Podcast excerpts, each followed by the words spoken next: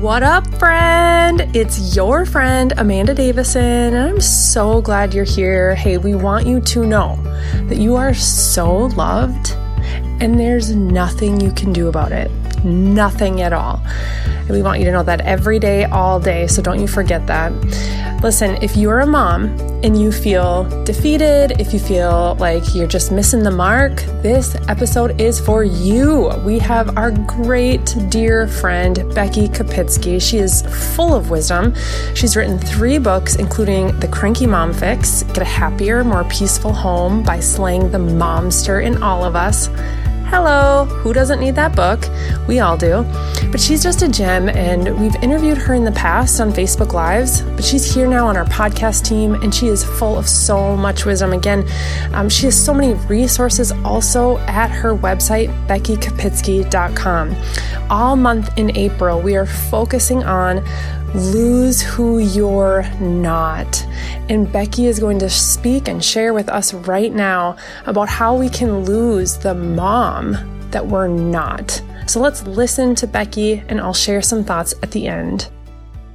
As moms, I think we all suffer from the should disease. You've heard it said, stop shooting all over yourself. And that's super crass, right? But it is kind of true this whole idea of I should be this kind of mom, or I should be doing that kind of activity with my kids, or I should be more interested in this or that aspect of motherhood. Who came up with that standard? Who decided who we should be? From what I know of the Bible, God created us, each a masterpiece, each unique, and only He can determine who we are, what our parenting style is. And as long as we are in tune with Him and our relationship with Him, our vertical relationship with the Lord, as long as that is solid, then our horizontal relationships with other people, including our children and other parents, ought to follow suit. So let's think of all the ways that we think we ought to be like other parents. And I want to suggest that we are living in an incredible age of parenting because I've been a mom now for 13 years. My oldest just 13. And over the last 13 years, what has taken over our lives? Social media, technology, the internet. It's been around since before my daughter was born, but think of how it infiltrates our lives and how much of our understanding of the world is linked to what we see on online media. So all I have to do is go onto Facebook and see this family took a certain vacation or this family went on this activity. You know, they, they went and they picked apples or this other family went to the botanical gardens or this family is making a Star Wars themed dinner. And I can run an entire list of things that I am not doing as a mom that I start to believe I should be doing because somebody else is doing it. And for the first time in history, really, we have an open window to all these other families' homes, to their interior existence, where we can see what they're doing, what they're focused on, we're and really most of these things are their highlights right? Not a lot of people are posting on social media um, you know i just slapped my kid or um, i just yelled at my children or you know my five year old just told me she hates me. We don't post those things on social media. What we see are the highlight reels. This is that beautiful dinner i made or this is my lovely family picture of um, you know the craft that we did with the kids or whatever so what we're seeing, first of all, is the beautiful moments, and then we're comparing them to our ugly moments. How fair is that to anybody, if you think about it? So we have access to see what other families are doing and what they're thinking and how they're portraying themselves in ways that previous generations of parents did not. In, in my mom's parenting day, I mean, I remember I was there, I was growing up, and and she couldn't flip on a computer and see what the entire neighborhood was doing. But we can do that now. And I think that really causes a lot of us to not just compare, but to doubt ourselves. Am I enough as a mom? Am I doing enough? Am I focused enough? Am I present enough? And we need to take a step back and realize that who you are is who God created you to be. The children that He has placed in your family are there by design, whether they came into your family through natural childbirth or through adoption or through foster care. God had a hand in all of it. God is the one who assembled your family for a purpose. He placed these children into your care. Do we think God didn't know what he was doing? That he gave us our particular children to care for in the manner that he knew he wired us to care for them. Can we trust that God knew what he was doing and lean on him to discover more of who we are so that we can deliver that kind of mom to our kids? Rather than looking whatever, at what everyone else is doing, let's look to God and figure out how did he wire me? So, you know, my, my neighbor over there is training for a marathon with her teenager. Does that mean that's what I'm supposed to do? Maybe that's not how God wired me right? And, and maybe the way that I am focused on teaching my daughter to write a blog. We're talking, I'm talking with both of my kids right now about practicing their writing skills prior to high school by creating a blog. And that's something I know about. That's something that I can help them with. I'm not going to be the mom who's going to teach them to run a marathon, but I can be the mom that can help them with their writing skills or it's not in the tasks necessarily that we do, but in the way we view the world. There's so many different opinions out there, so many different worldviews. And we need to remember to focus on our Christian worldview and impart that and instill that in our kids.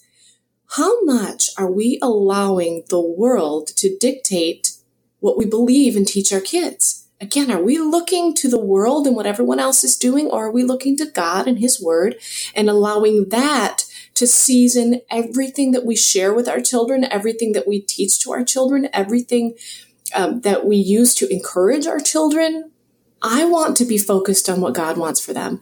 And in order to do that, I need to not look to the right or to the left. I, I need to uh, not be following the pattern of this world, but to be looking to God understanding who he created me to be, what kind of a mom he created me to be, what he taught me to believe is true, and then instilling that in my kids rather than looking to what other parents are doing. And I'm not saying that it's not healthy to examine other um, ideas. I mean, certainly, I mean, think about it this way. I, I'll do a cookie recipe exchange because another mom has a really fantastic idea for a Christmas cookie. And so I want her recipe. That's, that's healthy, right? And we can do that in a lot of different ways, but we've got to put parameters around what we're providing our families, right? I, might love somebody else's Christmas cookie recipe, but you know, if if one of her ingredients is marijuana, I'm not going to give that to my kids.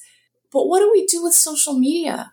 Can we look at what other families are doing and maybe not recognize one of the ingredients is harmful and still think that we want it and that we want to pass it on to our kids? So everything needs to be filtered through the Lord and what he tells us is good or not good for us. And then beyond that, let's just celebrate who God created us to be. Like I said, I, I can teach my kids to write. I'm not going to be the one who's going to teach them basketball. Thankfully, that's their dad's job. But I am who I am. I am who God created me to be. I'm always working out my salvation, right? I'm always working on improving who I am and being closer to the Lord, being more like Jesus to my family. That is a lifelong pursuit. But in the end, He has created me with certain giftings that are different from another mom's giftings. So what we need to do is find our unique giftings and impart those to our kids, deliver those to our kids in the way we interact with them, in the things that we teach them. And then look for other people in their lives, other mentors, other Christian influences that can fill in those gaps, right? I, I love our school and our teachers and my, my daughters have youth group leaders and, and instructors and coaches who speak into them in ways that I can't. And that's a blessing. I don't look at their coaches and say, wow, I really wish that I understood volleyball like the coach does. I would be a better mom if I could teach my kid volleyball.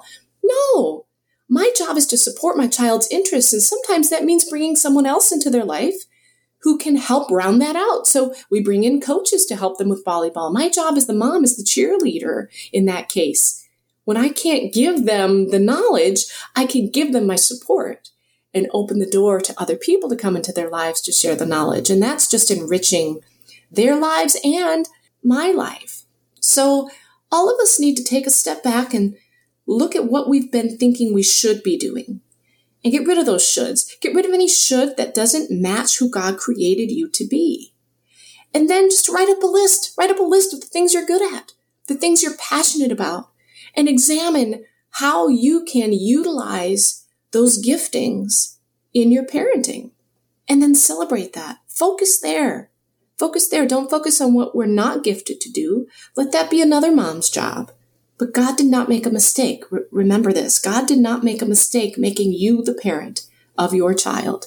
And so, as the parent of your child, your job is to parent according to who God created you to be. God's blessings to you. See you next time. Oh, Becky, thank you so much. Parent according to how God created you to be. I love that. I need that every day, all day.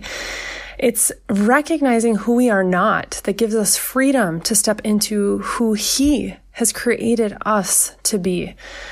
Stepping into that grace that He's already extended to us and the design He's made us up to be and and he's entrusted these kids to our care ladies it's not by accident and so we hope you know how loved you are and there's just nothing you can do about it. We hope you experience that grace that only god can give today as you parent and as you um, are a wife and as you go about your day at your work or at home or whatever that looks like. You are uniquely designed on purpose for his purposes Okay. And you're so loved. Becky, thank you so much for sharing with us. Ladies, go to her website, find all of her books, all of her resources. You can sign up for her freebies. She's incredible. BeckyKopitzke.com. We are linking her in the show notes. Check out all three of her books, Generous Love, The Cranky Mom Fix, and The Super Mom Myth. She's incredible. Becky, Becky, Becky, we love you.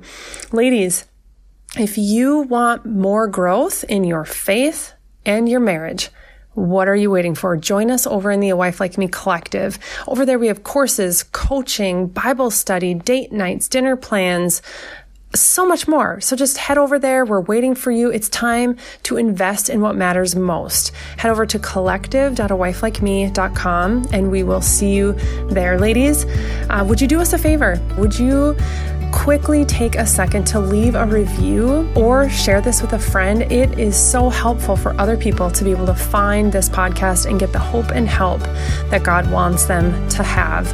We'd love it if you would do that. Ladies, we'll see you next week back here on the A Wife Like Me podcast.